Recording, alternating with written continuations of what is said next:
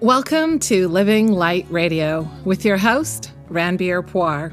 That's me, where we'll give you a dose of inspiration, application, and adaptation every single week so you can embrace the light of your life and live the life of your dreams.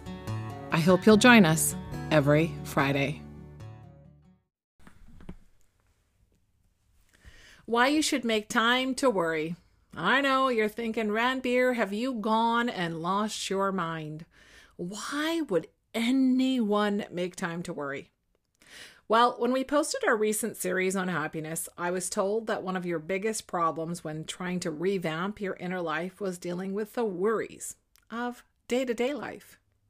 Just like our two posts in the last few weeks, this one deals with one of those tributary streams that feeds into your river of happiness.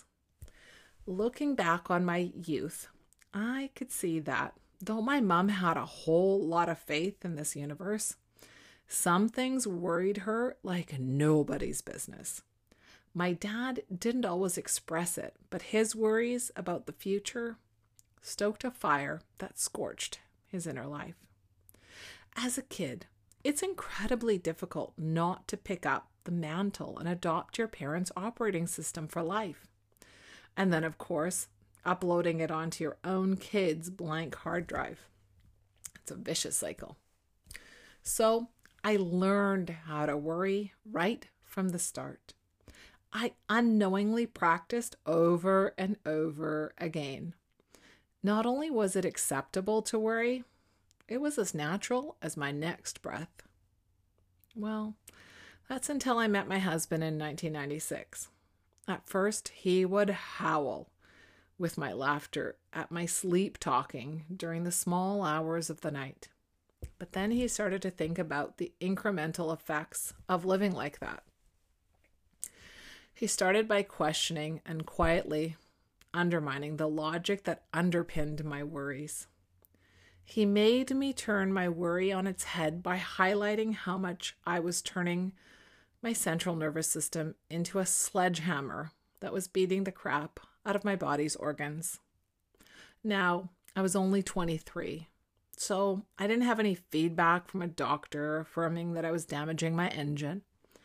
And not having any empirical evidence from my doctor, well, that could have undermined my belief in what my husband was saying. And that's one of the most challenging things about life. There's no there's very little black and white, but almost everything is gray. And this was no different. On the one hand, what he was saying felt right on the deepest level.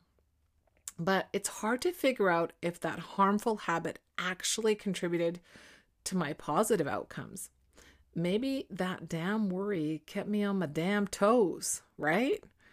You know, it's like hey, I was really worried before I wrote that test, but then I got a really good mark. I guess I must need to worry more often so more good stuff happens. Yeah, I know it sounds silly, but boy, we humans have a way. You know, we always seem to forget that correlation does not confirm causation.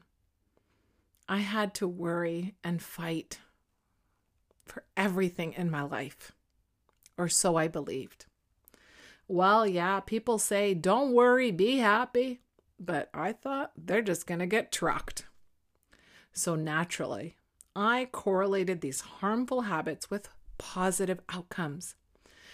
But here's the thing there was no choice between fight, flight, or freeze for me.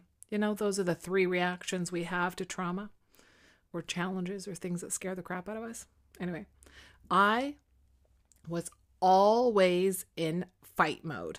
To me, it seemed like I had to fight for everything in my life. I associated worry with the following. Number one, it made me feel like I was preparing.